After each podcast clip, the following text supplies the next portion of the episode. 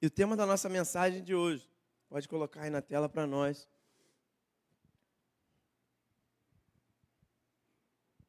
É, há poder dentro de você.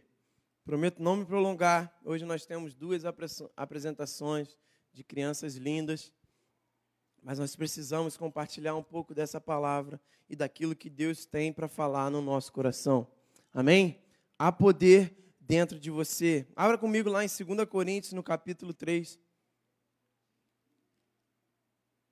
no verso 11. Você que já estava com a sua Bíblia aberta, é só voltar um pouquinho.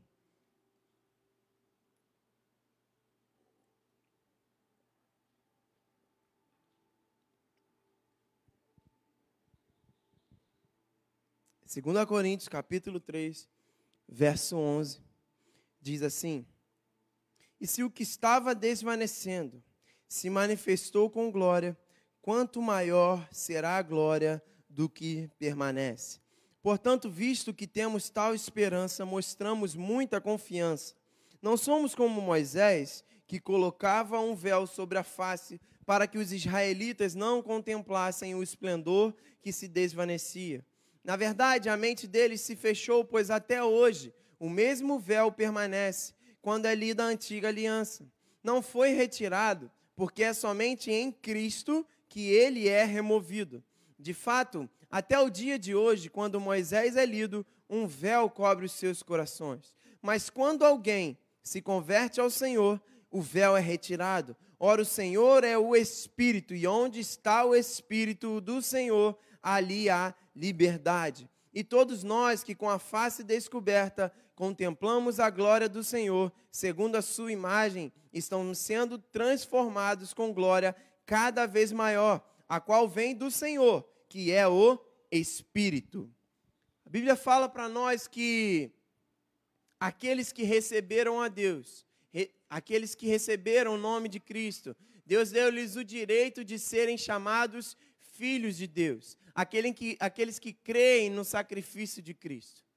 E o que vem para nós, para que possamos agir como filhos de Deus, para que possamos caminhar segundo a palavra de Deus, é algo que está dentro de nós. Nós vemos aqui que em Cristo é que nós recebemos essa liberdade. Verso 17, 18, fala no finalzinho: estamos sendo transformados com glória cada vez maior, a qual vem do Senhor, que é Espírito. O nosso espírito ele se conecta com o espírito de Deus para que nós possamos estar firmados na palavra de Deus. Eu quero que você abra comigo lá em Efésios, no capítulo 3, no verso 16.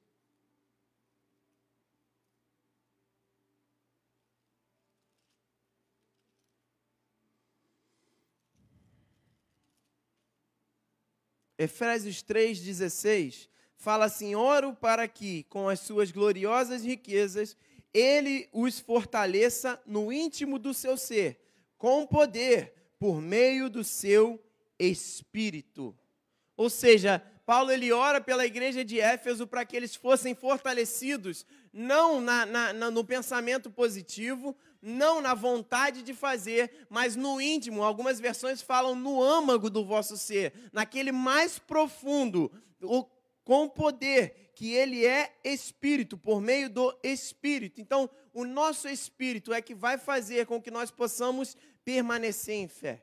O nosso espírito é que vai fazer com que nós possamos lidar diante as dificuldades, lidar diante as situações da nossa vida e nós não possamos ficar desesperados. Paulo ele fala: "Nós somos abatidos, porém nós não somos derrubados. Nós somos atribulados, mas nós não caímos, porque porque nós permanecemos em espírito. A glória que está em nós é a glória que vem de Cristo. Colossenses 1:27 fala: Cristo em vós é a esperança na glória. Então, o nosso espírito sendo fortalecido é o que vai fazer com que nós possamos permanecer. E no verso 18 de Efésios, capítulo 3, faz, fala assim: vocês possam juntamente com todos os santos compreender a largura, o comprimento, a altura, a profundidade, conhecer o amor de Cristo que excede todo conhecimento, para que vocês sejam cheios de toda a plenitude de Deus. Ser cheio da plenitude de Deus é ser cheio do Espírito Santo de Deus. E por que, que eu li 2 Coríntios capítulo 3, que fala sobre Moisés, e, e a Bíblia fala que nós não somos como Moisés, que com a face coberta, cobria a face para não mostrar que a glória do seu rosto desvanecia. Para você poder entender isso, vamos abrir lá em Êxodo, no capítulo 34.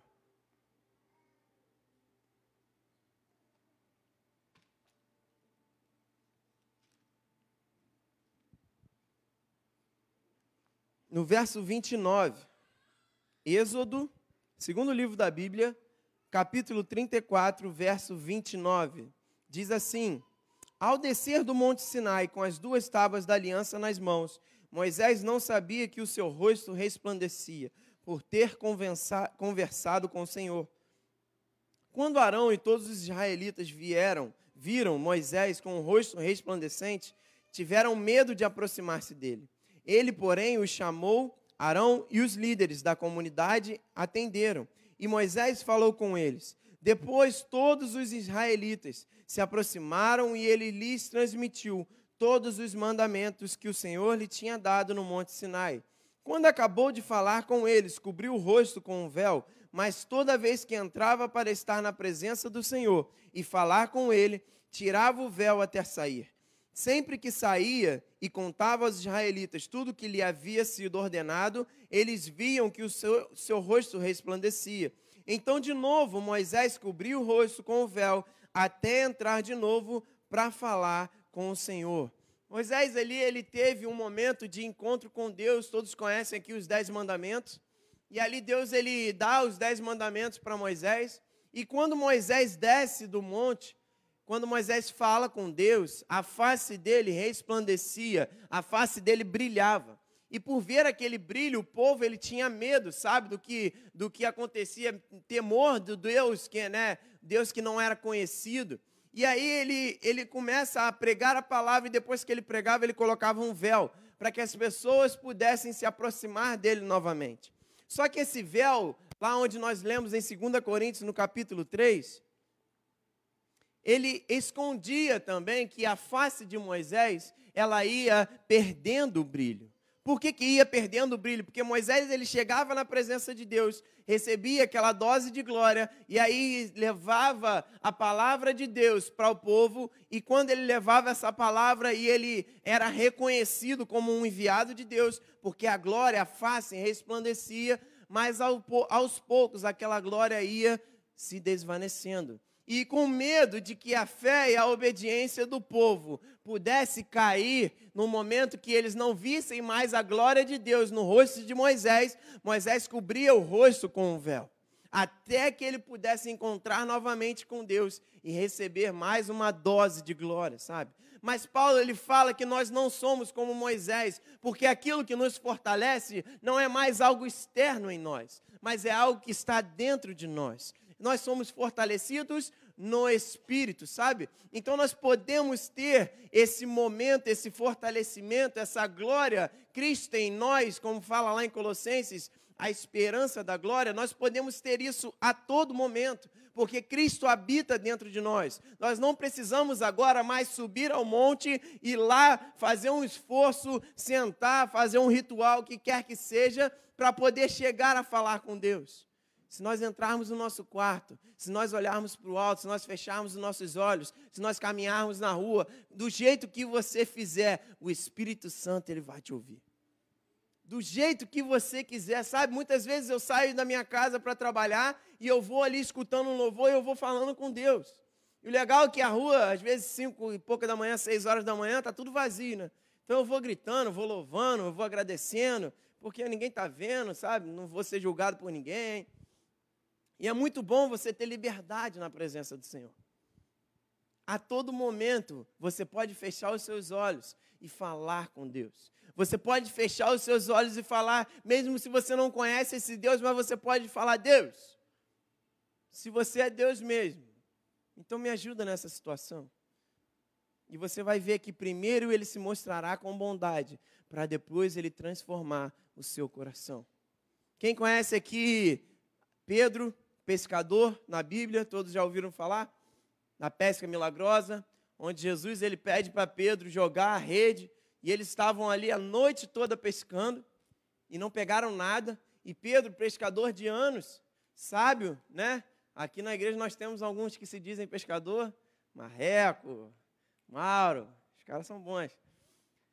E Pedro sabia que ali o dia não estava para pescar. E aí Jesus ele chega e fala com ele, Pedro, lança a rede no outro lado. Depois de Jesus usar, sabe, o barco dele para pregar aos que estavam ali, ele fala, lança a rede do outro lado.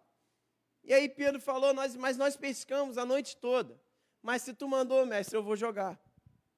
E aí ele joga a rede e aí pesca uma, uma grande pesca, muitos peixes, ao ponto da rede se inflar, se encher, e ele chama barcos amigos do lado para que pudessem é, é, compartilhar naquela pesca, e os barcos, os barcos quase afundam, tamanha foi a bênção que eles receberam naquela pesca, e, e aí depois dessa bênção toda que eles receberam, depois da bondade de Deus que eles viram através da ordem de Jesus, Jesus ele chega para Pedro e fala, Pedro, agora você não vai ser mais pecador, você vai ser, você não vai ser mais pescador de peixe, mas agora você vai ser pescador de homens. Cara, imagina você na, na, no seu auge, no seu ápice da sua profissão. Imagina que você, pô, fechou a hamburgueria lá porque, né, não tinha mais nada para vender, que a hamburgueria estourou lá. Bernardo falou: caramba, não consigo, sete horas da noite já vendi tudo, não consigo nem mais, mais abrir nada. A vontade dele no dia seguinte é o quê? Eu vou dobrar meu estoque, eu vou produzir muito mais, eu vou fazer muito mais, porque caramba, agora o negócio deu certo. Agora estourou. Agora já era, agora eu vou voar. Sabe? Um engenheiro que pega uma obra, um, um, médico que faz a cirurgia e consegue obter êxito naquela cirurgia que talvez muitos não conseguiam, ele fala: agora eu vou me especializar nisso. Mas no momento que Pedro tem aquele ápice da sua pesca, Jesus ele fala: Agora eu te faço pescador de homens. Depois de Pedro receber tamanha bondade, Jesus ele agora mexe no caráter de Pedro. Ou seja, nós não precisamos ainda ser moldados, nós não precisamos ainda mudar as nossas atitudes para que Deus se mostre bom para nós. É ao contrário, Deus ele se mostra bom e pela bondade dele, aí é que nós começamos a modificar o nosso ser. Por quê? Porque o Espírito vai falando a nós. Quando nós prestamos atenção na bondade de Deus, nós começamos a dar voz, dar ouvido ao Espírito. E o Espírito ele começa a falar conosco. E o Espírito começa a nos fortalecer. E o Espírito começa a fincar os nossos pés em rocha forte, em rocha firme. E quando a tempestade vem, e quando a dor vem, e quando a doença vem, nós não somos, é, nós não somos abatidos, porque nós estamos fortalecidos pela palavra que vem de Deus. Ele primeiro se mostra bom. E se nós olharmos para a nossa vida, nós encontraremos bondade de Deus porque a todo momento ele quer se mostrar bom. O, nós ontem tivemos aqui, quem estava aqui na aula ontem sobre arqueologia, estudos bíblicos, né, é, de acordo com uma ótica de, é, arqueológica, e nós vimos aqui diversas coisas, costumes da época do povo. Perdão. E nós vimos diversos costumes que nos faziam entender certas coisas que foram faladas na palavra. E o Henrique aqui, ele mostrou uma foto da, de talvez aquilo que se aproximasse mais da mesa da Santa Ceia, e que era uma mesa em formato de U, onde ficava ali o, o a, aquela pessoa que era principal, talvez o patriarca da, da casa, onde Jesus estava, e aí de um lado estava João, do outro lado estava Judas, e aquilo mostra que Jesus, até o final, ele, ele, ele intercedeu pela vida de Judas, acreditando que ele pudesse ter uma mudança. Deus, ele a todo momento, ele está se mostrando bom para mim e para você, não importa o que nós façamos. A todo momento ele está te mostrando o caminho da salvação, não importa o quão rebelde talvez eu seja. Porque ele tem bondade para nós, e muito mais bondade ele tem do que transgressão eu possa ter porque não há nada que eu faça, não há nada que eu peque, não há nada que eu, que eu, se eu mate, se eu roube, não há nada que seja maior do que o amor que Deus tem para com a minha vida. Não importa. O amor dele é infinitamente maior do que aquilo que eu possa fazer. E nada que eu faça vai mudar esse amor. Amém? Que você possa nessa manhã se sentir amado por Ele. Que você possa nessa manhã entender que há um Espírito dentro de vós, que se conectado com o Espírito, ele vai estar fortalecido. Volte lá comigo em Efésios capítulo 3, verso 16.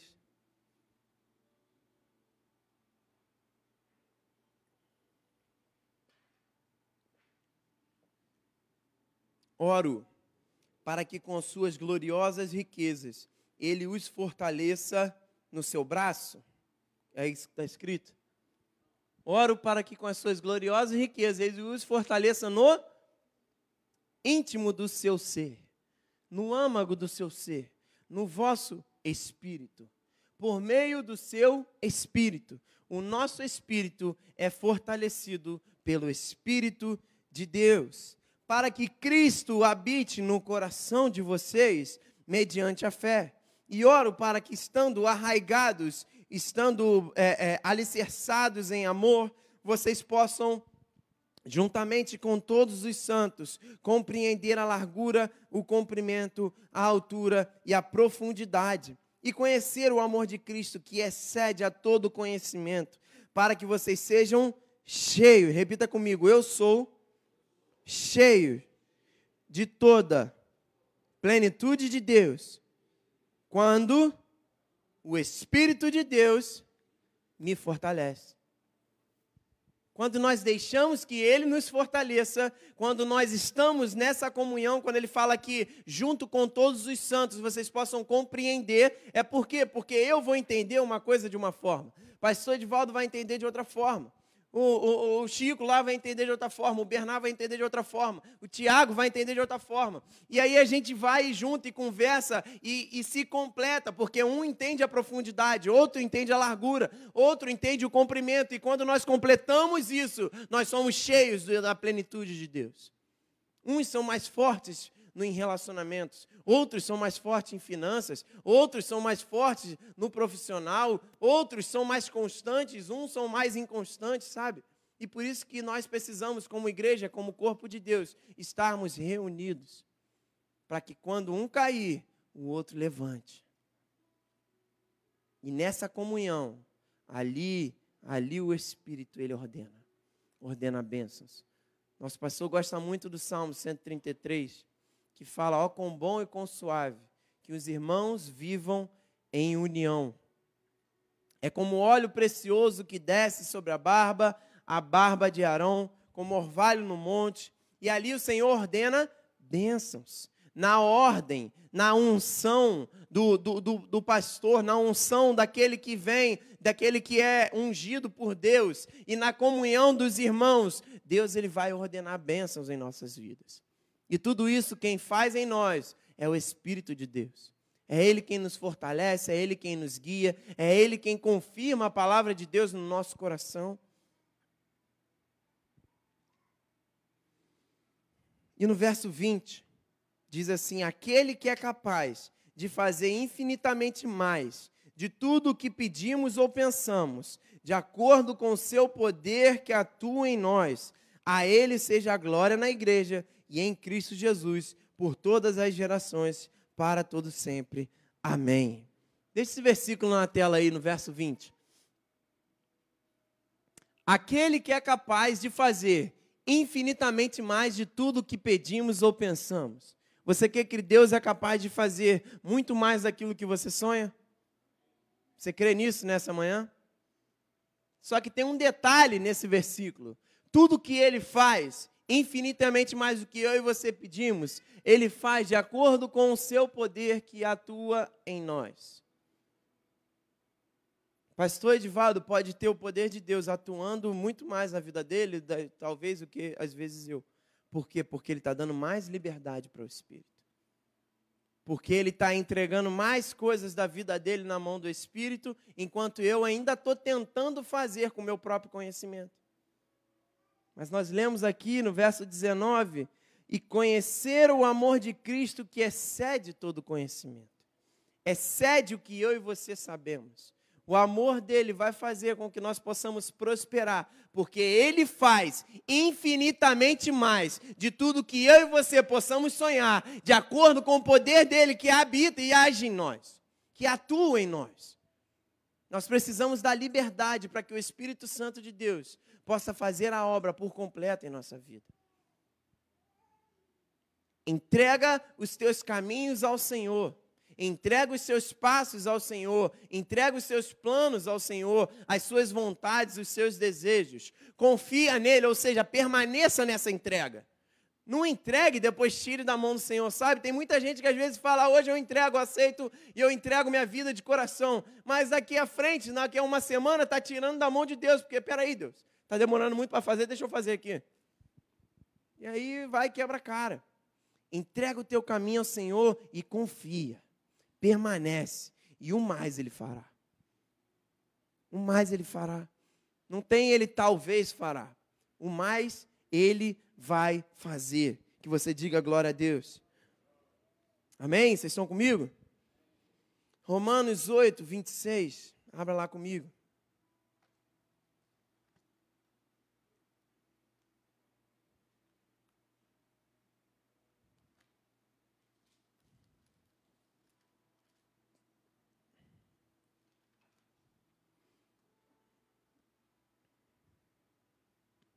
Da mesma forma, o Espírito nos ajuda em nossa fraqueza, pois não sabemos como orar, mas o próprio Espírito intercede por nós com gemidos inexprimíveis.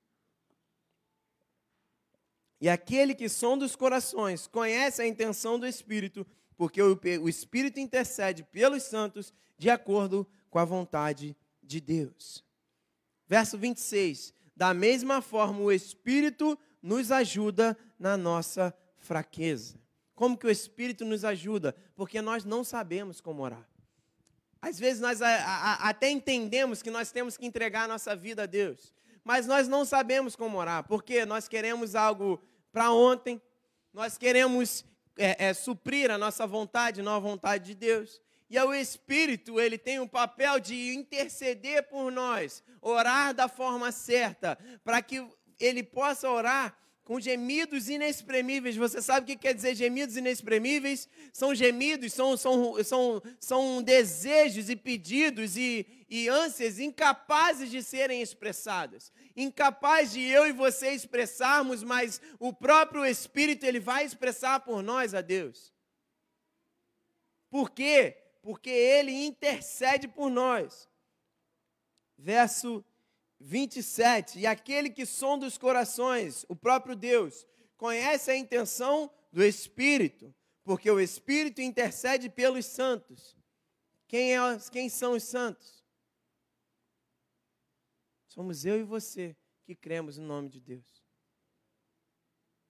Para sermos santos, não precisamos ser canonizados, não precisamos de um conselho é, é, é, é de um, de um conselho religioso para que possa canonizar a nós e aí nós sermos classificados como santos. O que nos faz santos é o sangue de Cristo.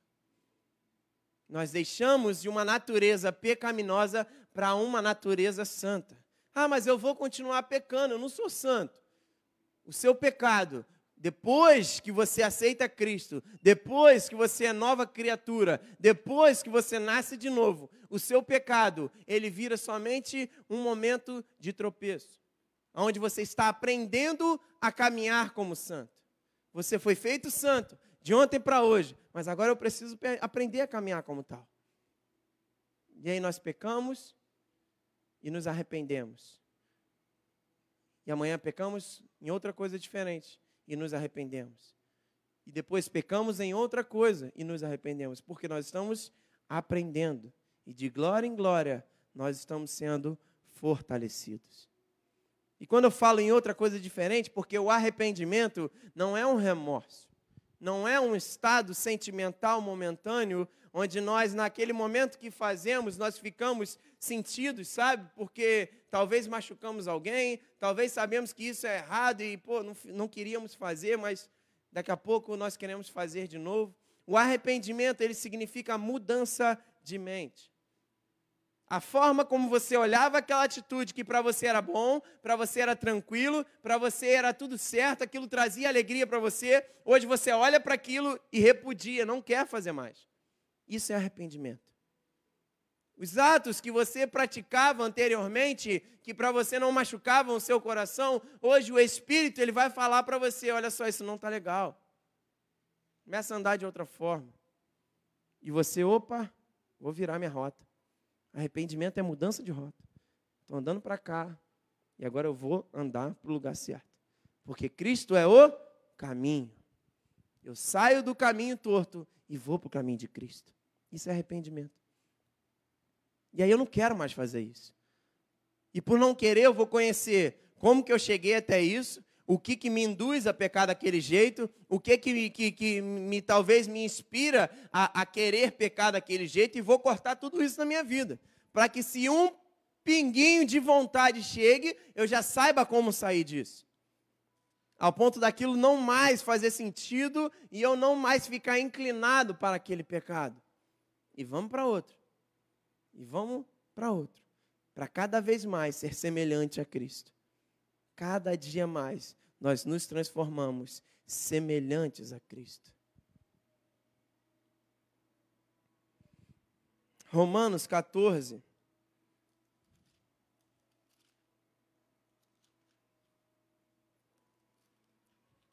Verso 16.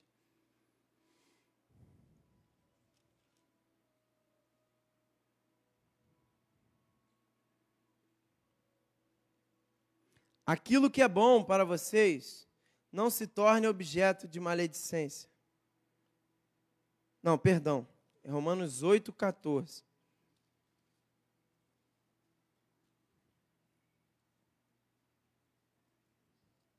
Porque todos os que são guiados pelo Espírito de Deus são filhos de Deus. Pois vocês não receberam um espírito que vos escravize, para novamente temerem, mas receberam o Espírito que os torna filhos por adoção, por meio do qual clamamos, Abba, Pai. O próprio Espírito testemunha ao nosso espírito que somos filhos de Deus. E se somos filhos de Deus, então somos herdeiros, herdeiros de Deus e co-herdeiros com Cristo, se de fato participamos dos seus sofrimentos, para que também participemos da sua glória.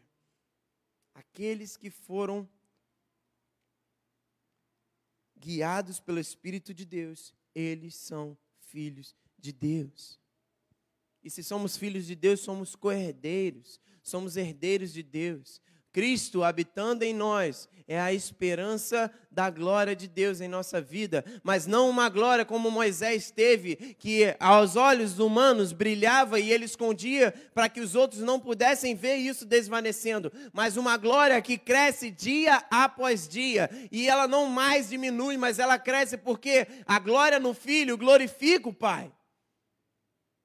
Não entenda você que se humilhar é você ser escrachado, é você ser, sabe, a escória da humanidade. Não é isso. Se humilhar é você fazer com que o nome de Deus cresça através da sua vida.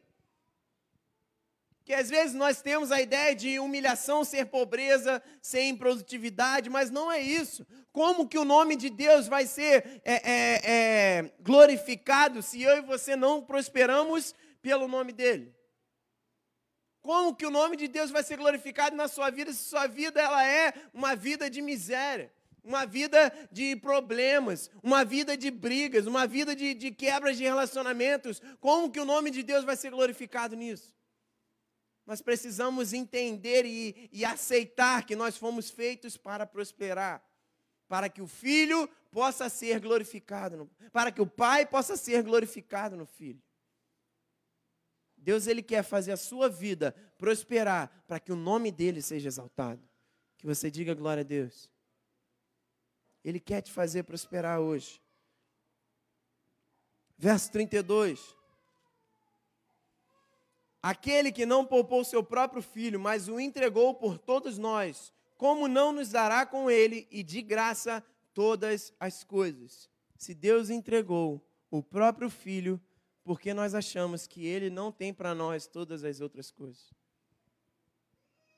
Ele nos deu de mais valioso, o próprio Filho, para que eu e você pudéssemos ter vida e vida em abundância. Não fala vida miserável, vida em abundância. Aí você pode falar para mim, não, mas isso é espiritual, vida espiritual. Aquilo que é ligado na terra é ligado nos céus. Aquilo que age no sobrenatural, ele vai impactar o natural. Se nós temos uma vida próspera com Deus no sobrenatural, o nosso natural ele precisa corresponder ao sobrenatural. Porque o que é real não é aquilo que nós vemos, mas é aquilo que nós não vemos. Você pode sim não ser o milionário de Maricá, você pode sim não ser aquele mais rico, mas você tem que ter uma vida próspera. Você tem que ter bons relacionamentos. Você tem que ter o sustento da sua família. Você tem que ter felicidade, cabeça erguida ao andar. E aí ele faz prosperar de acordo com a capacidade de cada um, como diz Mateus 25, parábola dos talentos. A um entregou cinco, a outro entregou, a outro entregou dois e a outro entregou um, de acordo com a sua capacidade. O quanto nós vamos ter de, de, de valores, de bens nessa terra, vai ser de acordo com a capacidade, mas prosperidade, que não é somente financeira, isso Deus tem para todos nós. Vida alegre, vida abundante, vida feliz. Aquilo que você tocar a mão, abençoado será. Aonde você pisar a planta dos seus pés, ali você levará a presença de Deus, aquilo ali você possuirá. Isso ele tem para todos os seus filhos. Amém? Amém? Glória a Deus. Chamar o ministério de louvor aqui.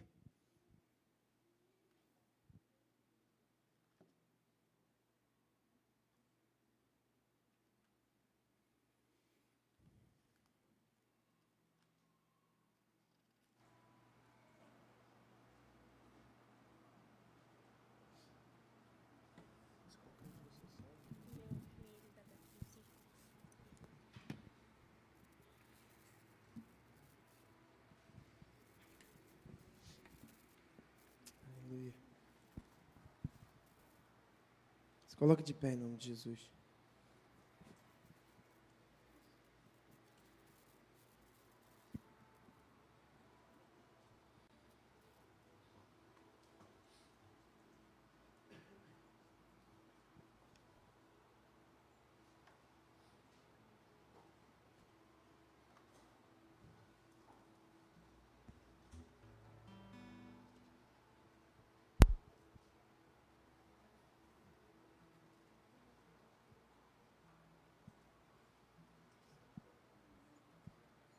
Hebreus capítulo 1, verso 1. Fala assim: pode apagar as luzes.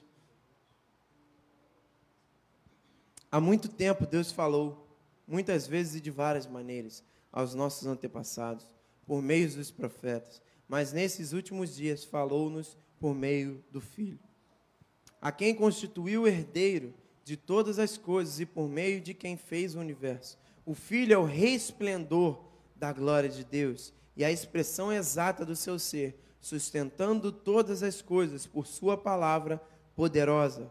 Depois de ter realizado a purificação dos pecados, ele se assentou à direita da majestade na altura, tornando-se tão superior aos anjos quanto o nome que herdou e é superior deles. Aquele,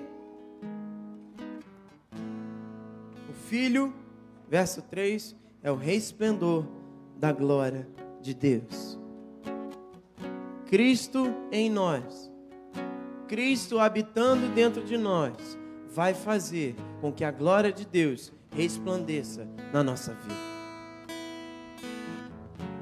Cristo habitando no nosso ser, no nosso coração, nas nossas atitudes, nos nossos pensamentos, vai fazer com que aquilo que nós andamos, aquilo com que nós pensamos, aquilo com que nós falamos, tudo isso possa se alinhar com a palavra de Deus, para que a glória dele resplandeça na minha e na sua vida.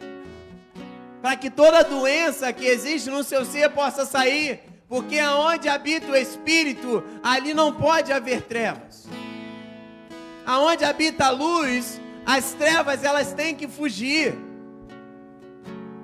Se você abre um quarto escuro e bota uma frechinha de luz, você já consegue enxergar muita coisa.